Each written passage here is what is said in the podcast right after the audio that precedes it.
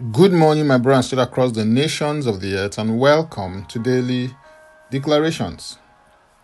Our declaration was taken from Psalm 122 and verse 1, and it reads I was glad when they said to me, Let us go into the house of the Lord. This song of ascent is a psalm of David. In it, he expresses his joy and gladness at the opportunity to go to the house of the Lord. I believe that he adopted this hard posture because of the enormous benefits which he had learned by experience comes from the house of the Lord. The house of the Lord is what it is because of the presence of the Lord.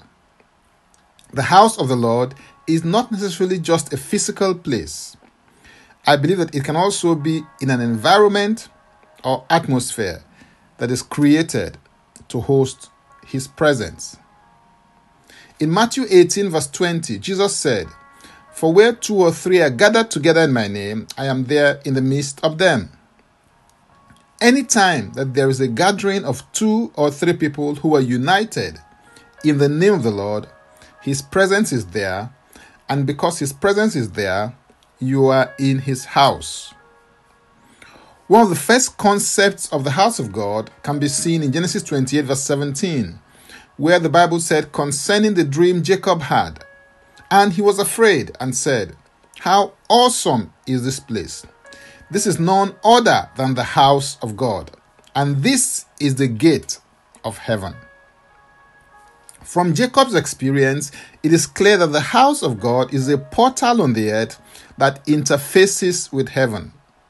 Several things can be seen from Jacob's dream when it is considered in context.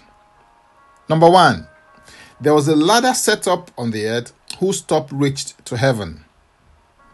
Number two, angels were ascending and descending on this ladder. Number three, the Lord was standing above the ladder in heaven. And number four, the Lord spoke concerning the covenant he had made with Abraham and Isaac. It was a combination of these four factors that produced a reverential fear of God in Jacob and caused him to call the place the house of God and the gates of heaven. In retrospect, Jacob simply happened to sleep that night in the location where his grandfather Abraham had built an altar to the Lord. This can be seen in Genesis chapter 12, verse 7 and 8. And it says, Then the Lord appeared to Abraham and said, to your descendants I will give this land. And there he built an altar to the Lord, who had appeared to him. And he moved from there to the mountain east of Bethel. And he pitched his tent with Bethel on the west and Ai on the east. There he built an altar to the Lord and called on the name of the Lord. It was the altar that Abraham had built in a previous generation that provoked Jacob's encounter at Bethel, the house of God and the gate of heaven. The house of God is a place of supernatural encounter with the power and presence of the Lord. Fullness of joy and pleasures forevermore are the natural outflows as you follow his directives and obey his instructions. Hallelujah. If you're interested in receiving tremendous value from my other inspiring, insightful, and empowering sources, then subscribe on my Linktree account, Francis Ubeku.